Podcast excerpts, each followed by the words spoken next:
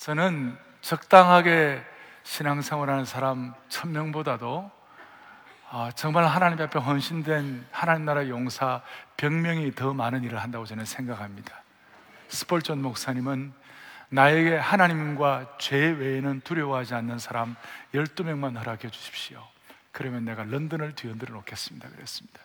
오늘 제가 여러분들과 함께 사무엘하 23장 이 내용을 가지고 하나님 나라 용사들이 돼서 말씀을 할 텐데 오늘 이 말씀을 통하여 오늘 사랑의 교회 1년에 한 번 있는 이 복음적 평화 통일주의를 지나는데 이 복음적 평화 통일의 은혜가 우리가 늘 기도하는 대로 피 흘림 없는 복음적 평화 통일의 은혜가 오늘 이 예배를 통하여 이 시기가 단축되기를 바랍니다. 저희 교회는 처음부터 어, 교회를 개척하면서 세 가지 비전을 가졌습니다. 첫 번째는 평신도 훈련이었습니다. 두 번째는 젊은이 선교였습니다. 세 번째는 북방 선교였습니다. 북방 선교를 위해서 우리가 사랑의 교회 사역을 통 앞으로 이, 이 복음적 평화 통일의 역사가 일어나면 좋겠다. 15년 전부터 용어를 그렇게 만들고 또 4, 5년 전부터 이 복음적 평화 통일을 위하여 저희 교회가 피 흘림이 없는 복음적 평화통을 하면 좋겠다. 그런 용어를 가지고 기도하고 있습니다. 기도하고 있는데 어, 지난 주일날 저희 교회에서 연변과기대 졸업식에 저희 교회 에, 여러 팀들이 뭐 대학부부터 또 우리 권사회 그리고 어, 포에브리까지 88명이 연변을 갔습니다. 그 연변의 북산과 어, 그산 쪽에 30만 평의 공동묘지를 그게 이제 캠퍼스가 될 수 있도록 어, 땅을 불하받아 가지고 공동묘지가 from 공동묘지 to 대학 캠퍼스 이렇게 된 거예요. 참 그것도 은혜예요. 그런데 거기 중앙공원에 뭐가 있냐면 26년 동안 현직 교수로서 teaching 사역을 하다가 어, 몸이 아프다든지 또 어떻게 또 뭐 사고로 뭐 이런 식으로 해서 순직한 분들의 무덤이 있습니다. 근데 거기에 저희 교회 파송한 성교사님들 여러분들 계시는데 지난 26년 동안 어, 우리 최 장로님이라고 장로님부터 시작해서 윤 교수님이라고 50, 40대 후반, 50대 초반에 주님의 부름받아 교수, 현직 교수로 있으면서 이렇게 부름받아서 어, 저희 교회 파송 성사 출신 가운데 네 분의 화장하고 뼈를 묻은 곳이 있습니다. 그 제가 있는 곳이 있습니다. 제가 거기를 둘러보면서 마음이 마음이 정말 아 이런 분들 때문에 북방 선교가 가능하고 이런 분들 때문에 오늘 참 이연병 과기대가 아, 전 세계에 없는 교수와 학생 간의 관계가 형성되었구나. 어느 교수도 자기의 사사로운 유익을 위하여 자기의 지위와 자기의 재물과 자기의 권세를 위하여 일하는 사람은 없고 교수들이 모두가 다 우리 학생들을 사랑하는 마음으로 자기 자식처럼 그렇게 정말 마음을 다해서 애를 써서 오늘까지 중국의 2,500여 대학 가운데서 교수와 학생과의 관계가 가장 끈끈한 사랑과 열정과 섬김으로 감당되는 그런 학교가 되었구나. 할렐루야. 그런 마음 들고 이분들이야말로 하나님 나라의 정규군이구나. 이분들이야말로 하나님 나라의 용사들이구나. 아니, 이분들이야말로 하나님 나라의 용사 중에 용사구나. 그래서 오늘 이 사부 예배를 드리면서 우리 특별히 마음이 젊은 어른들과 또 우리 청년대학부 모두가 다 마음을 같이 해서 정말 주님 앞에 하나님 나라의 영적 용사들로 무장될 수 있기를 주님 이름으로 축복합니다. 좀 마음을 가지시고 그래서 어, 오늘 여러분들이 이 말씀을 들을 때에 아, 나는 뭐 내가 힘도 없고 내가 무슨 용사냐고. 내가 무슨 하나님 나라의 무슨 키피플이 되겠냐고. 여러분 그런 마음 자체가 성령이 주신 음성이 아니에요. 하나님이 주신 음성은 내가 지금 비록 열악하고 어려운 환경이 있다 할지라도 그래도 내가 하나님께서 주시는 음성, 하나님이 무장시켜 주시는 은혜라면 내가 한번 하나님의 사람으로 무장되어 봐야지. 그 마음 있는 것이 성령이 주시는 음성이에요.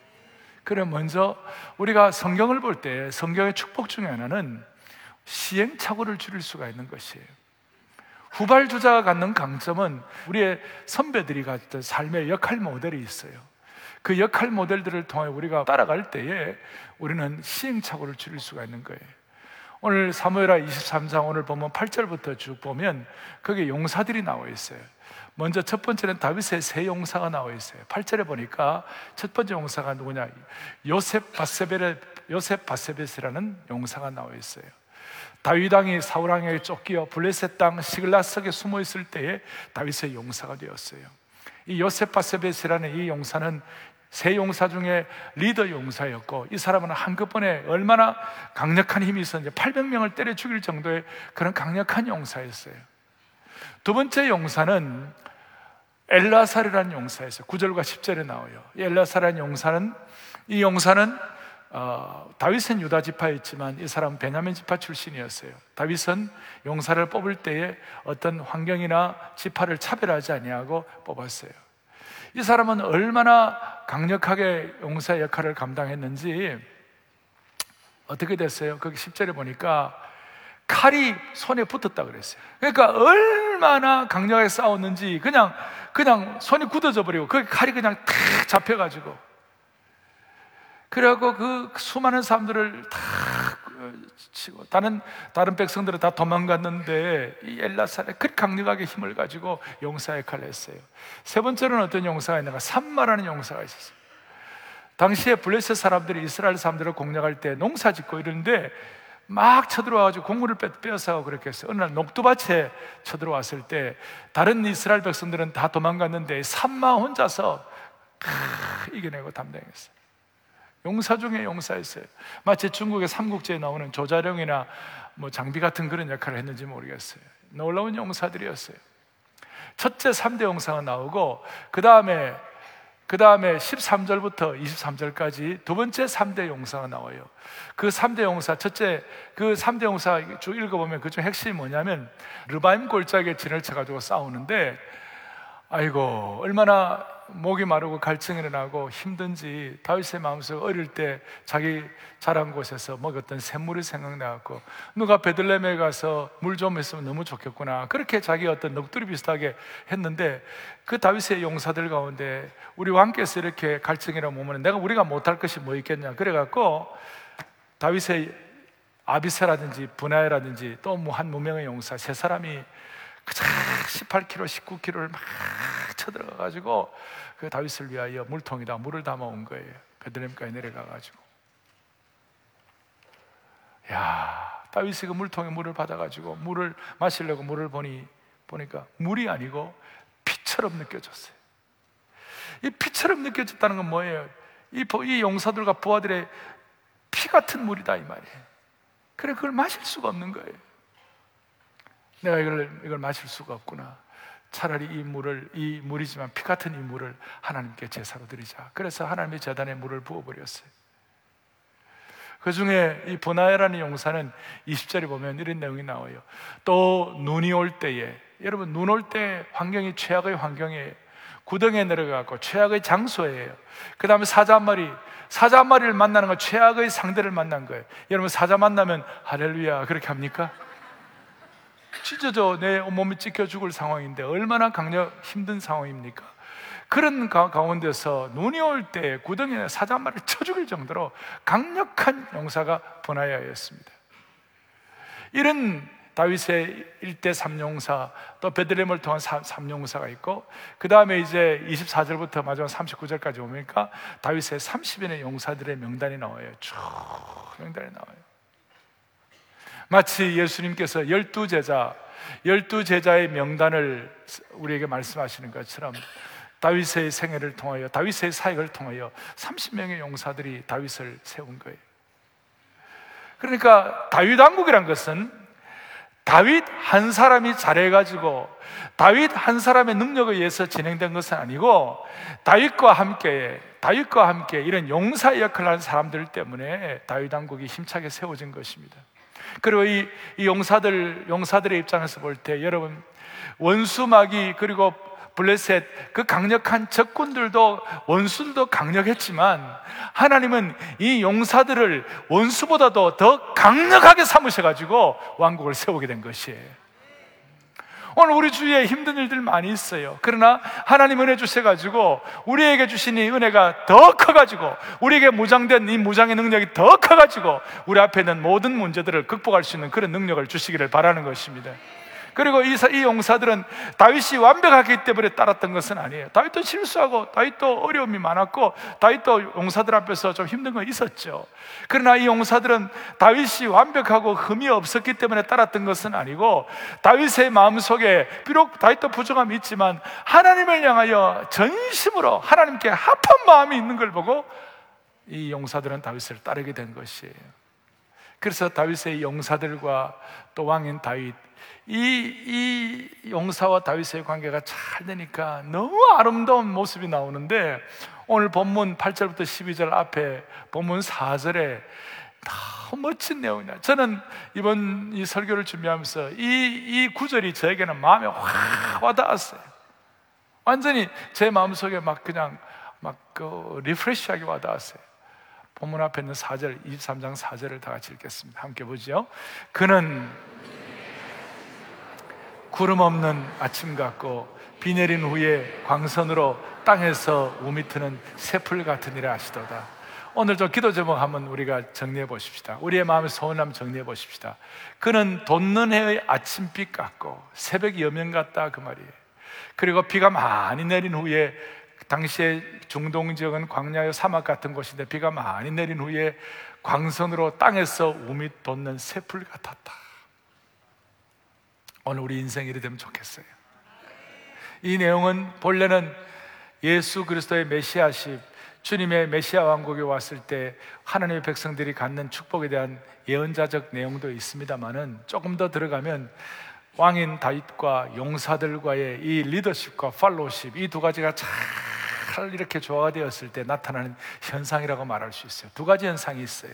용사됨을 통하여 이것이 잘 감당해. 첫째는 뭐냐면 돋는 해의 아침빛 같게 하여 주시옵소서. 돋는 해가 뭡니까? 새벽 여명의 rising sun 이렇게 올라올 때에 여러분 새벽 여명의 아침빛이 확 비칠 때 좋아요 안 좋아요? 왜 정동진에 갑니까? 정동진에 가는 이유가 뭐예요? 아침에 그 sunrise 될 때 왜 울산바위에 올라가고 새벽에 그걸 봅니까? 왜 우면산 꼭대기 우면산 꼭대기 298m 올라가가지고 아침 놓는 데를 왜 바라봅니까? 모든 사람의 인생은 밤의 인생을 지나가는 거예요. 밤에 어두움이 있어요. 인생을 살다 보면 어두운 인생도 있고 또 짙은 어두움이 들어올 때도 있고 삶을 살다 보면 마음에 집중이 안 되는 그런 삶, 어려운 것도 있는데 하나님의 은혜 주시면 하나님께서 함께 하신 인생은 돋는 해의 아침빛 같다 이 말이에요. 새벽 여명을 맞이하는 그런 인생과 같다 이 말이에요.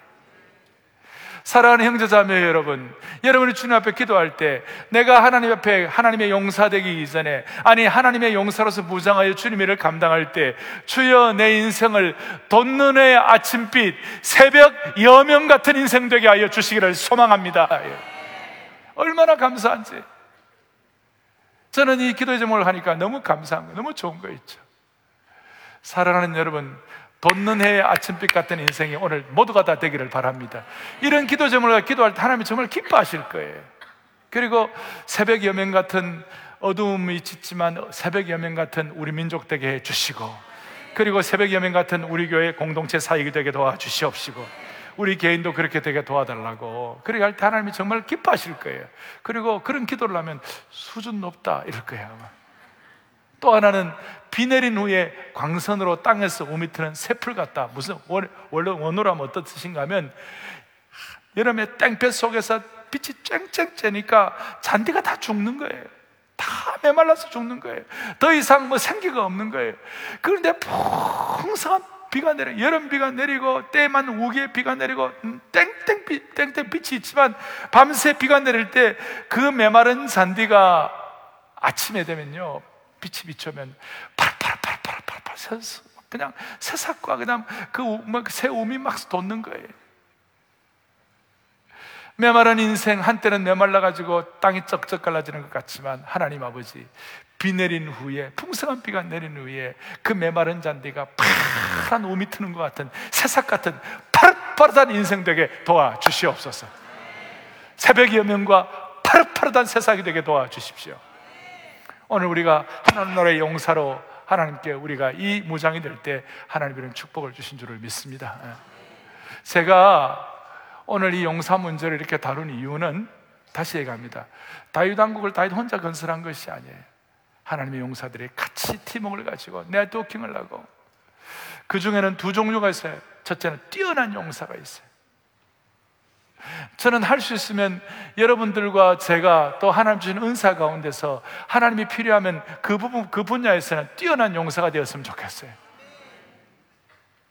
그리고 이런 말씀을 드리면 나하고는 상관이 없다 이렇게 생각하시면 안 돼요. 이제 21세기는요 판이 달라졌어요. 21세기 지금 이 시대는 이 4차 산업 혁명 시대는 1, 2, 3차 산업 시대하고는 완전히 판이 달라졌어요. 지금은 전 세계가 막히는 장벽이 없이 모두가 다 소통하는 시대가 되었어요. 전 세계가 하나가 된 거예요. 여러분, 전 세계 하나 됐다는 말은 어떤 뜻인가 하면 4차 산업혁명 시대에 지금 통계를 보니까 인구가 75억인데 전 세계 75억 인구 가운데서 휴대폰, 모바일 폰을 갖고 있는, 모바일 폰이 몇 개가 있냐면 78억 개가 있어요. 그러니까 모바일 폰이 사람 두 개, 세 개 있는 사람 있잖아요. 대포폰 하면 네 개 갖고 있는 사람 있잖아요. 그러니까 전 세계에 지금 이, 이 모바일 폰이 사람 숫자가 더 많은 거예요. 그 중에 깜짝 놀란 건 스마트폰. 여러분들과 제가 스마트폰이 30억 개가 있어요. 그러니까 적어도 30억 명의 사람들은 적어도 완전 유무상통해요, 지금. 벽이 없어졌어요. 온 세상이 하나가 된 것이에요. 요즘은 언어의 장벽까지도 없어지는 것이에요. 그래갖고, 일본 말 못해도 일본 가가지고 커피 주세요. 이렇게 우리 스마트폰, 스마트폰에 얘기하면 일본 말로 커피 구다사이 이렇게 나온다. 어, 그렇게 해준다고요. 다시 만납시다. 어? 어? 어? 붕우 다시 만납시다. 어, 벙우 짜이째 이래 합니다. 희한한 세상이 됐어요. 그러니까 이 희한한 세상에 우리가 어떻게 하면 살아남느냐고. 복음이 어떻게 하면 역, 역사를 할 수 있느냐고. 이 희한한 세상에 어떻게 이 강력한 복음 선교의 역할을 감당할 수 있겠느냐고요. 결국 우리는 그리스도의 복음을 전할 하나님의 용사가 되어 어떻게 하면 좋겠느냐고. 지난 선교 역사를 더듬어 보면요.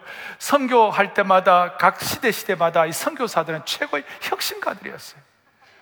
그러니까 이렇게 말할 수 있어요. 1차 산업, 2차 산업, 3차 산업 시대의 선교와 지금 4차 산업혁명 시대의 4차 산업혁명 시대의 선교는 역할이 다른 거예요.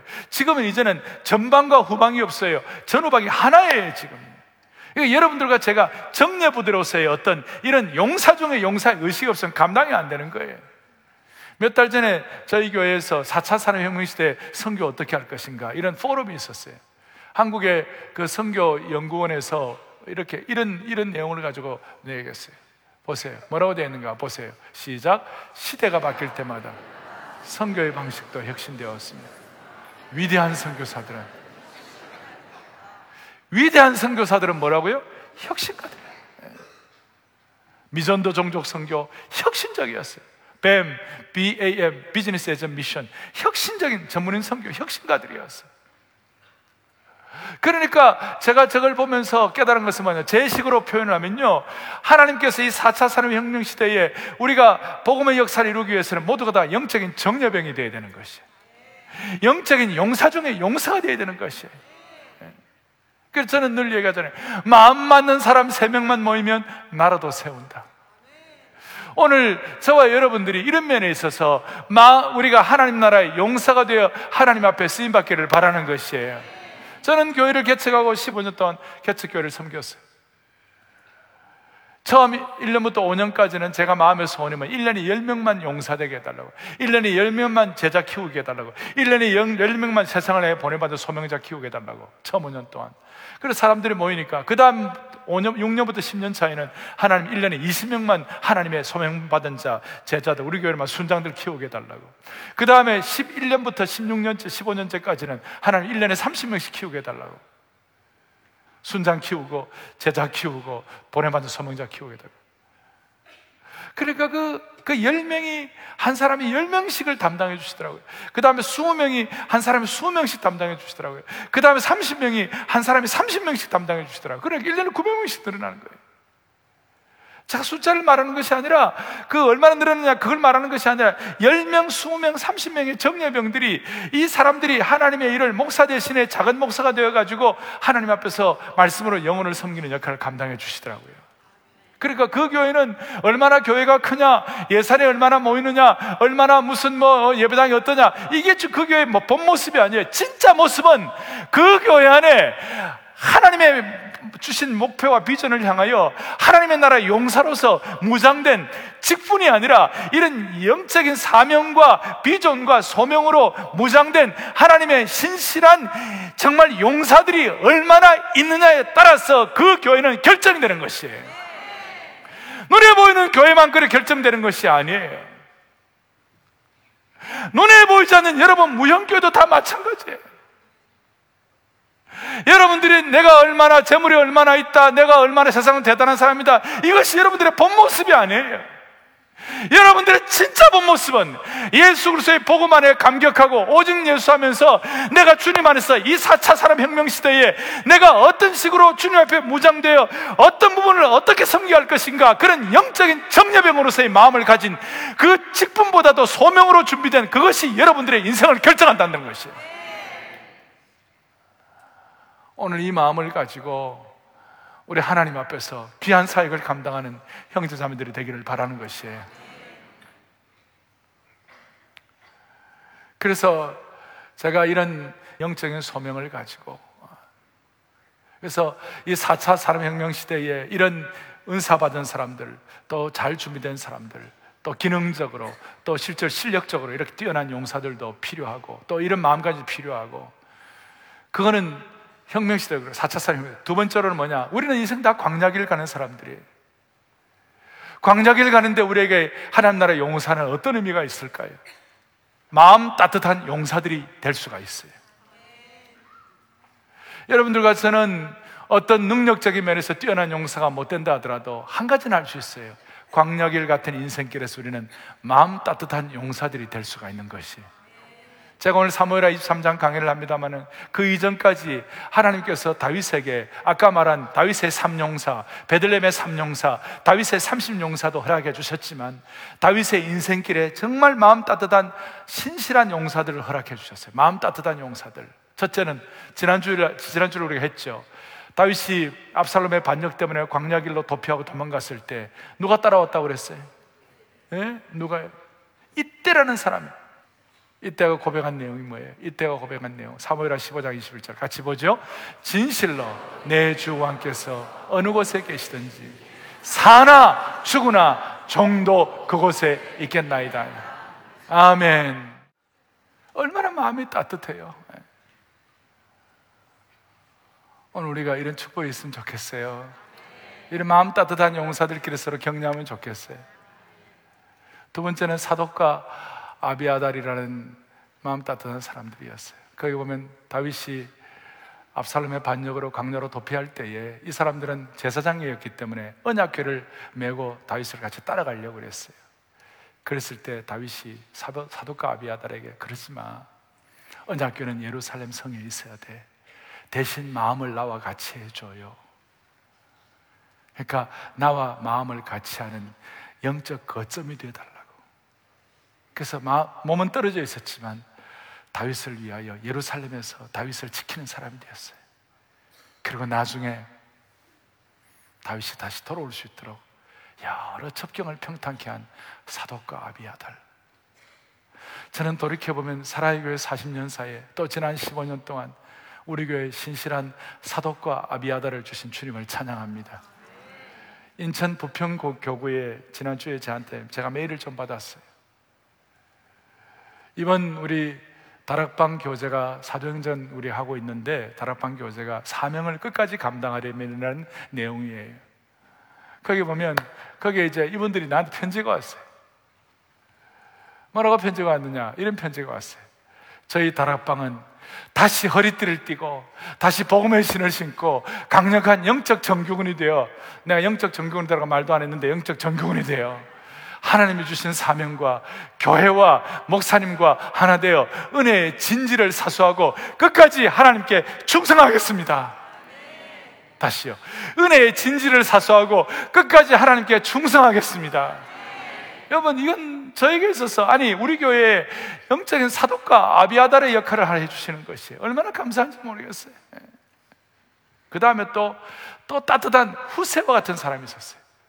다윗의 인생의 마음 따뜻한 용사들, 후세와 3월 뒤에 떠오는 후세는 어떤 사람인가?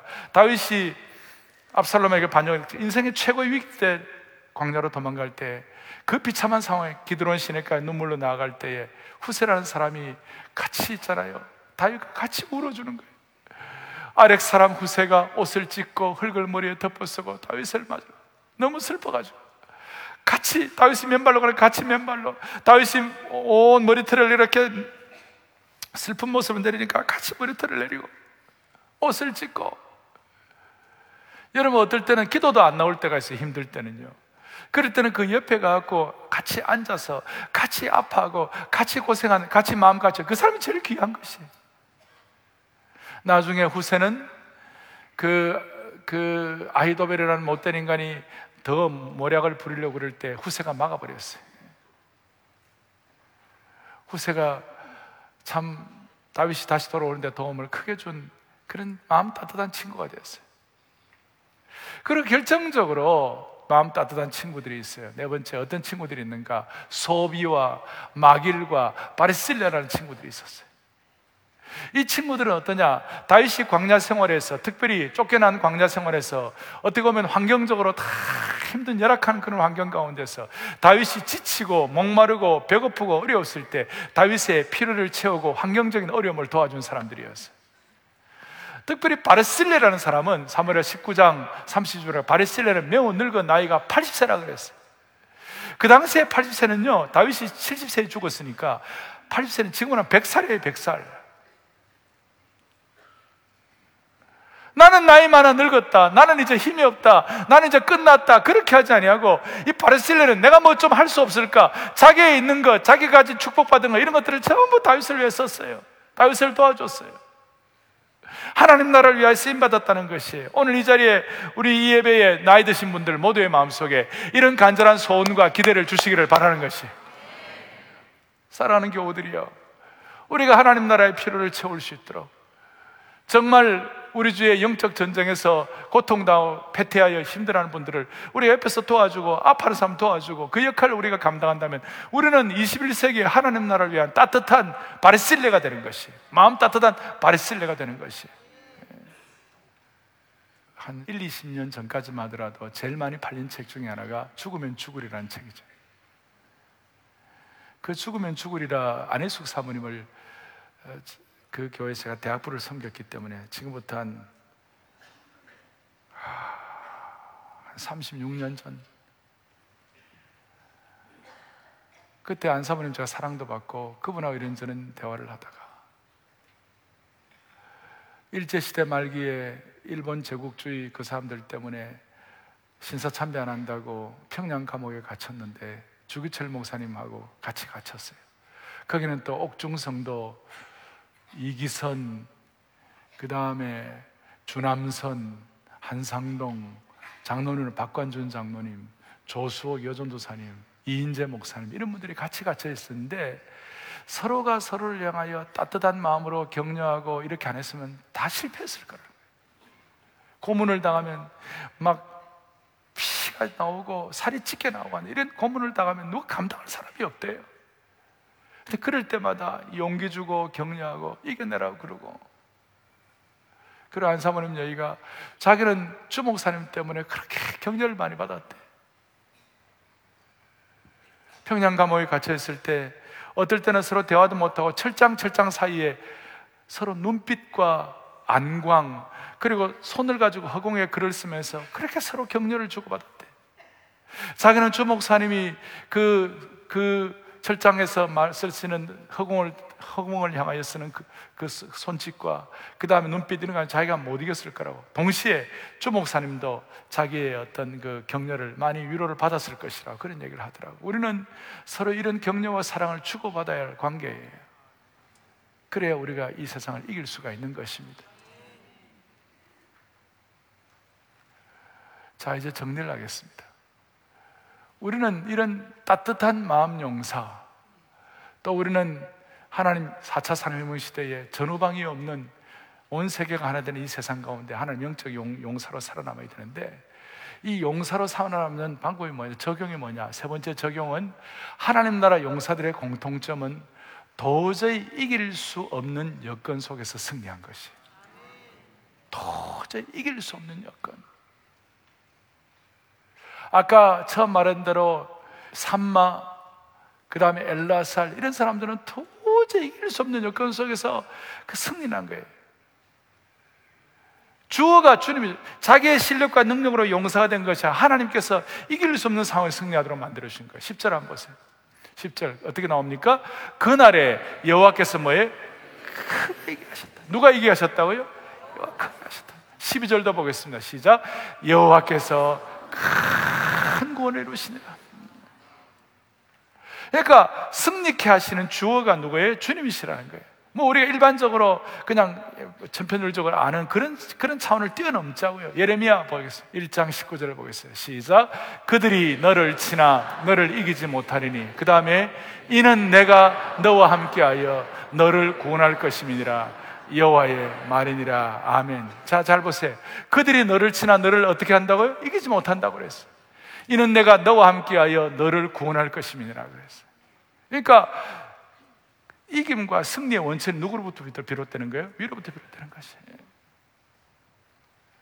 제가 저 말씀을 보면서 오늘 사무엘하 23장 앞에 사무엘하 22장이 있어요. 22장은 다윗의 승리의 개성가를 부른 것이에요. 한 장 전체가. 근데 이 22장의 이 놀라운 말씀 전체는 10편, 18편과 똑같아요. 10편, 18편을 읽어보시면 다윗이 모든 것들을 정리하고 이제 모든 것들이 안정되고 승리한 다음에 하나님 앞에 올려드리는 감사의 시예요. 10편, 18편과 사무엘하 22장 앞에 1절만 조금 다르고 나머지는 다 똑같아요. 근데 저는 저의 삶의 절벽에 도달할 때마다 마치 절벽에 떨어질 것 같은 절박감을 느낄 때마다 젊은 시절부터 저를 받쳐준 성경 구절이 몇 절인데 그 중에 하나가 오늘 사무엘하 22장 29절 30절 두 구절이에요. 이렇게 나와 있어요. 29절을 보겠습니다. 여호와여 추는 나의 등불이시오니 여호와께서 나의 어둠을 밝히시리다. 인생을 살다 보면 어둠이 있어요. 어두울 때가 있어요. 근데 어두운 것 자체가 문제가 아니에요. 등불이 있으면 되는 것이에요. 등불이 있으면 빛이 비치면 되는 것이에요. 그런데 누가 내 등불이에요? 내 실력이 내 등불입니까? 주께서 나의 등불이 되어 주시면 되는 거예요. 주께서 나의 등불이 되어 갖고 내 흑암을 밝혀 주시면 되는 것이에요. 오늘 이 마음의 소원을 가지고 하나님의 용사답게 하나님의 등불을 경험하십시오. 30절을 보겠습니다. 내가 주를 의뢰하고 내 하나님을 의지하고 성벽을 뛰어넘나이다. 인생을 살다 보면 성벽이 있어요. 앞에 딱 가로막힌 성벽 때문에 우리가 어떻게 할 수, 할 바를 모를 때가 있을 수 있어요. 그런데 그 성벽, 그 성벽을 뛰어넘으면 되는 것이에요. 그런데 어떻게 뛰어넘, 내 실력으로요? 아니에요. 내 하나님을 의뢰하고 성벽을 뛰어넘는 것이에요. 내 하나님을 의지하고 성벽을 뛰어넘는 것이에요. 여러분, 여리고성을 공략할 때를 생각해 보시라고. 인간의 힘으로는 하루, 하루에 한 바퀴씩 돌아봐야 아무런 희망이 없는 거예요. 마지막 날 일곱 바퀴 돌면서 아, 이제는 길이 하나님 의지하지 않고서는 이, 이 놀라운, 이, 이, 이 금성철벽 같은 여리고성은 어떻게 해결이 안 되겠구나. 이렇게 생각하고, 마지막, 주야! 우리 식으로 말하면, 주님 밖에는 해결할 길이 없습니다. 아버지. 다시요. 이북 사람들은 아버지. 참, 어떤 사람 아바이, 아버지요, 뭐, 이렇게 주님밖에 없다. 아버지, 아버지, 아버지. 그 순간 그 강력한 여리고가 무너지는 것을 믿습니다. 주님이, 주님이. 그러니까 용사들의 특징은 자기들의 실력으로만 전혀 할 수 없는, 자기 실력만으로는 전혀 할 수 없는 위로부터의 부어주심을 기대하고 사는 것이 용사다 이 말이에요. 예. 사랑하는 여러분, 교회는 유람선이 아니라 교회는 전투함입니다. 유람선은 관광객을 태우고 가는 것이 유람선인 것입니다. 이제 우리가 마음에 작정을 해야 돼요. 한국교회 지키고 공동체를 지키고 여러분들의 신앙을 지키려면 여러분들은 유람선을 타면 안 되고 전투함을 가지고 영적 전투를 해야 되는 것이에요. 유람선의 관광객은 어떤 뜻이에요? 한, 손, 한 발은 세상에 세상 것 즐기고 한 발은 영적인 것도 은혜 받으려 받고 싶고 어정쩡하게 두 발을 지키고 있는 곳이에요. 그것이 유람선이에요. 근데 유람선은 전투할 수 없어요. 아무리 크루즈 10만 톤, 20만 톤, 크, 멋진 아름다운 크루즈라도요, 3천 톤짜리 군함을 이길 수가 없어요. 사라의 교회가 전투함이 되려면 우리 모두는 영적 야성과 하나님 나라 용사 의식을 회복해야 되는 것이에요. 오합지졸이 아니라 영적인 정규군이 되어야 되는 것이에요. 이전에 정규군을 뛰어넘어가지고 하나님 나라 용사가 되어야 되는 것이에요. 용사를 뛰어넘어가지고 용사 중에 용사가 되어야 되는 것이에요. Warriors of warrior. 그리고 우리가 전투를 하기 위해서는 하나님의 전신갑주를 입어야 됩니다. 하나님 뭘 입어야 된다고요? 전신갑주. 바울 사도는 하나님의 전신갑주, 하나님의 용사가 입어야 할 하나님의 무구를 갖춰야 되는데 이 무구를 갖추는 것, 이 전투를 하기 위한 장비를 갖추는 것에 대해서 에베소서 6장 10절 11절에 이렇게 말씀하고 있어요. 같이 보죠. 너희가 주 안에서와 그의 능력으로 마귀의 간계를 대적하기 위하여 하나님의 다시 한번 하나님의 뭐예요? 전신 갑주를 입어라. 그리고 우리의 싸움은 혈과 육에 대한 것이 아니요 공중의 권세 잡은 자들과 악한 영들에 대한 것이라. 그리고 전신 갑주를 입을 수 있도록 우리에게 복음의 신발을 신게 하시고 의의 호심경을 심게 하시고 구원의 투구를 쓰게 하시고 진리의 허리띠를 띠게 하시고 믿음의 방패를 갖게 하시고 성령의 검, 곧 하나님의 말씀을 가지라 그랬어요. 근데 그 묵상하다가 제가 참 특별한 게 있었어요. 대개 그 모든 영적 전투를 한 무구가 그 장비가 뭐냐면 보호 장비가 거의 대부분 앞에 있는 거예요. 뒤를 보호할 장비는 없어요. 그 희한하죠? 이유는 이거예요. 등을 돌리지 말라는 것이. 등 돌리면 다 죽는다는 거예요. 쟁기를 잡고 뒤를 돌아보지 말라고 한 것이. 두 마음을 품어가지고 헷갈리지 말라는 것이. 용사라는 것은 심플 마인드. 용사라는 것은 앞으로 전진하는 것이에요. 나가세, 나가세, 주 예수만을 위하여 목숨까지도 바치고 싸움터로 나가세. 오늘 그 마지막 찬송극을 할 텐데 나가세 나가세 주 예수만을 위하여 그 다음에 목숨까지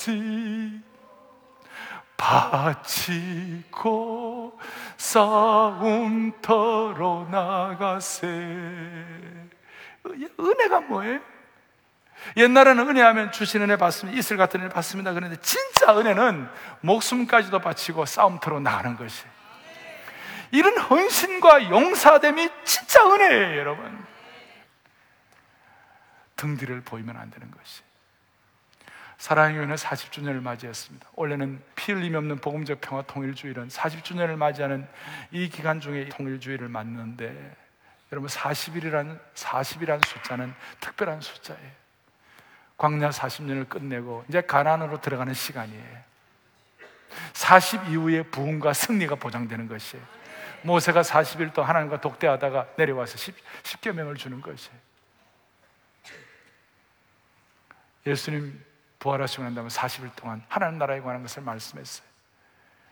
오늘 이 40주년 복음적 평화 통일 주의를 통하여 사랑의 교회와 한국 교회의 승리와 부흥의 재진입을 제2의 승리와 제2의 부흥을 허락해 주시기를 바라는 것입니다. 우리 함께 이 시대에 하나님 나라의 은사 주신 대로 강력한 하나님 나라의 다윗의 삼용사로 무장되기를 바랍니다. 동시에 우리가 그런 실력이 없으면 따뜻한 마음의 용사들로 21세기의 후세가 되게 하시고 21세기에 바르실레가 되게 하시고 사독과 아비아달이 되게 하시고 그래서 따뜻한 마음의 용사 조교철 목사님이나 안희숙 사모님 같은 허공을 향하여 눈빛만 봐도 격려가 되는 그런 신앙 용사가 됨으로 말미암아 우리의 이 섬김과 헌신을 통하여 우리 주위에 있는 수많은 어둠이 새벽 여명으로 동토게 하여 주십시오. 수많은 메마른 잔디가 다시 한번 비온 후에 파릇파릇한 새싹으로 변하게 하여 주시옵소서. 주의 용사된 나에게 주의 일을 맡겨 주시옵소서. 사랑하는 젊은이들이여, 여러분들의 용사됨을 통하여 이 민족 교회를 지켜 주시기 바라는 것이에요. 손을 다 펼치십시오. 주의 용사된 나에게 주의 일 맡겨 주옵소서. 주의 용사된 나에게 주의 용사된 나에게 주의 일 맡겨 주옵소서. 주의 일 맡기소서. 다시 한번 주의 용사된 나에게 주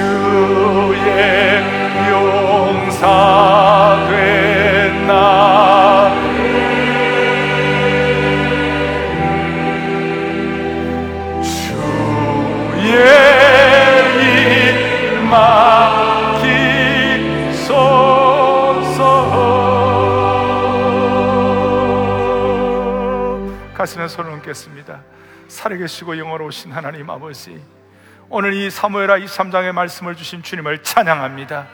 모두가 다 하나님 나라의 강력한 뛰어난 용사가 되게 하시고 또 마음 따뜻한 용사가 되게 하여 주셔서 우리의 인생이 적당한 유람선 타는 인생이 아니라 하나님 나라의 전투력을 가지고 전투함을 타고 시대의 영적 전쟁을 잘 감당하게 하여 주시옵소서. 무엇보다도 한 번밖에 없는 인생을 복음의 역사를 위하여 잘 준비되어 우리들 때문에 40년 이후에 새로운 승리와 부흥의 재진입, 새로운 제의 문으로 들어갈 수 있도록 가정가정마다 개인 개인마다 하나님의 신실한 인도하심으로 보호받게 하여 주시옵소서. 우리 주 예수 그리스도 이름 받들어 간절히 기도 올리옵나이다.